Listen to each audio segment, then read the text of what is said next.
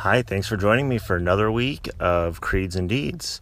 Today we're going to get started with Missionary Monday, and we are going to be looking at the Bride of the Reformation.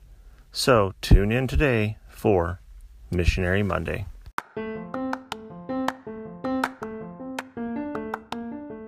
Reformed and Evangelical, Confessional and Missional. Welcome to Creeds and Deeds.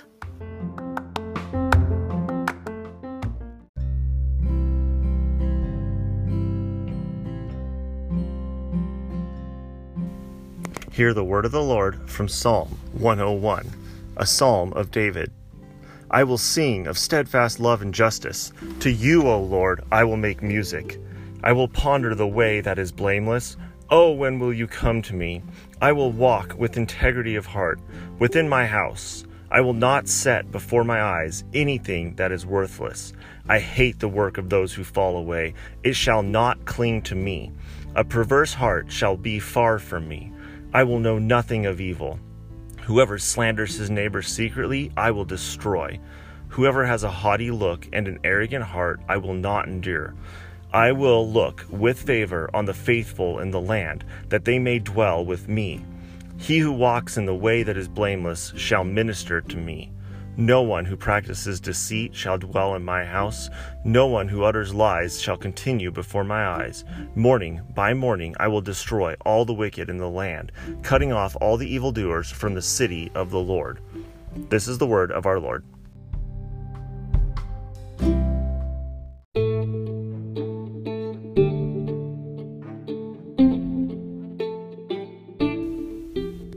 Westminster Shorter Catechism, question 41. What do we use to under or to comprehend sum, summarily the moral law?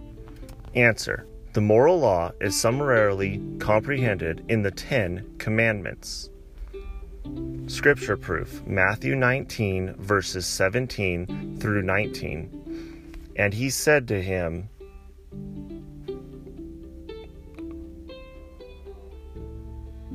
And he said to him, Why do you ask me about what is good? There is only one who is good. If you would enter life, keep the commandments.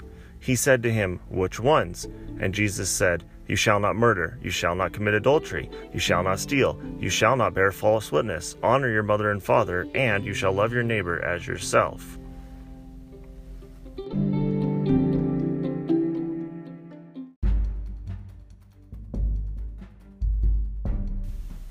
All right, today for Missionary Monday, we are looking at Wybrandis Rosenblatt, who was born in 1504 and died in 1564. And she's called the Bride of the Reformation.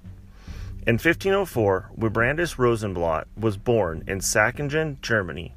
Over the next 60 years, she would marry and be widowed four times, inspiring one writer to describe her as the Reformation Frau, the bride of the Reformation.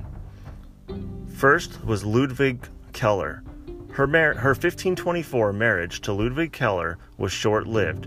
In July 1526, Wybrandis, 22, was a widow with her daughter, also named Wybrandis. Among the Reformation leaders, clerical marriage was becoming a new way of serving the community of Jesus Christ. Johannes Oecolampadius had argued publicly for the freedom of pastors to marry, though he himself was still single.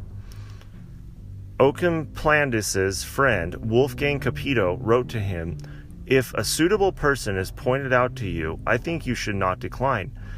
To have a mate of like zeal will be a glory of the Lord." Johannes Oecolampadius. Somebody must have pointed out Wybrandis. On March 15, 1528, she and Oecolampadius were married, raising some eyebrows at their age difference, 45 and 24, but causing most friends to rejoice. He wrote in a letter, The Lord has given me a sister and a wife, a widow with several years' experience in bearing the cross. I wish she were older, but I see in her no signs of youthful petulance. Pray the Lord give us a long and happy marriage. At this point, pastors had not been marrying for several hundred years. Wimbrandus and other wives of the 16th century reformers became friends through letters, determining and shaping their new rule their new role as they lived it. Soon, three children were added to their family: Eusebius, Alethea, and Irene. Before the death of Oecolampadius on in November 1531 due to blood poisoning from an abscess. That same month, Capito's wife Agnes also died. Wolfgang Capito. Martin Bucer's matchmaking, propensities sprang into action. My choice for Capito is the widow of Oecolampadius. He writes me that he is very he has been very touched by the sight of the widow Wimbrandus and the orphan children.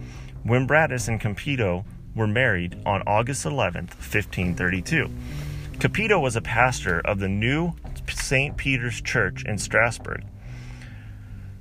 Their household included Wimbrandus's mother and the four children of her previous marriages. Five more were born Agnes, Dorothy, Irene, after the death of Irene Oecolampadius, John Simon, and Wolfgang.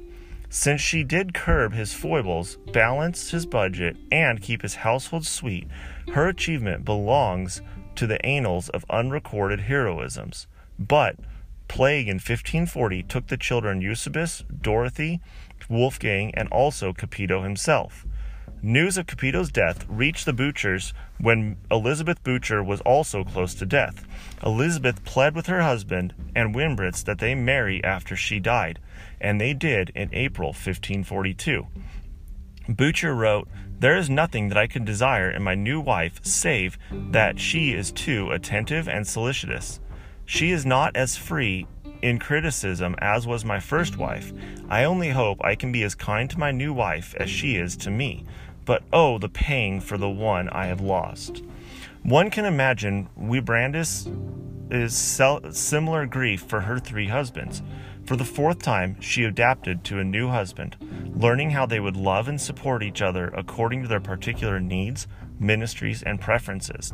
By 1548, new laws required Protestant churches to fulfill conditions that Bucer could not endorse. He fled into exile in England and taught at Cambridge, while assisting in biblical translation and developing liturgy. After only a year, suffering a cold, damp winter and a long list of physical ailments, he urged Wimbrandus to come. She came and eventually brought the family.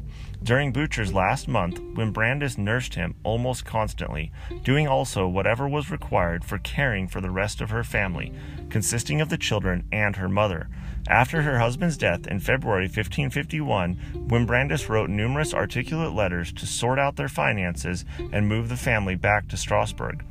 Some were in German, some in Latin, revealing her f- faculty with languages, with language and languages.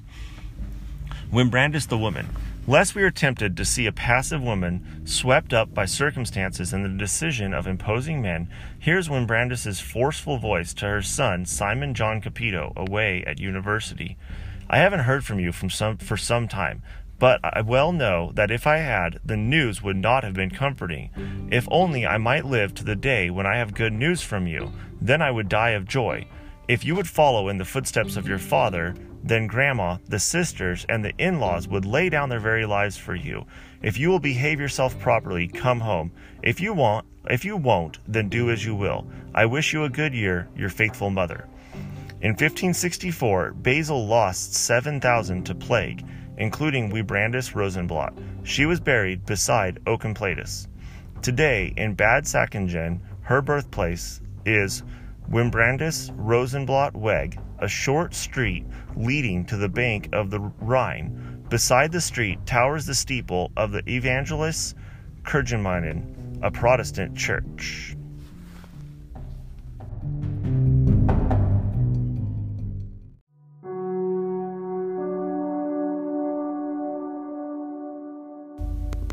Now let's pray.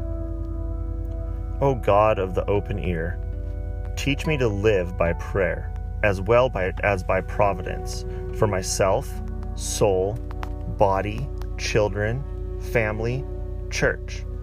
Give me a heart frameable to your will, so might I live in prayer and honor you, being kept from evil, known and unknown. Help me to see the sin that accompanies all I do, and the good I can distill from everything.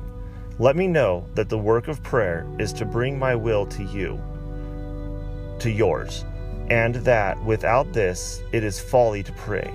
When I try to bring my will to your will, it is to command Christ, to be above him, to be and wiser than he. This is sin and pride.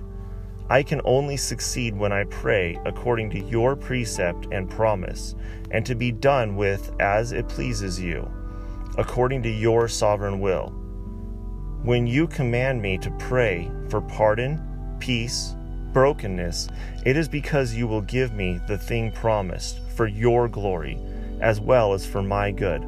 Help me not only to desire small things, but with holy boldness to desire great things for your people, for myself, that they and I might live to show you glory.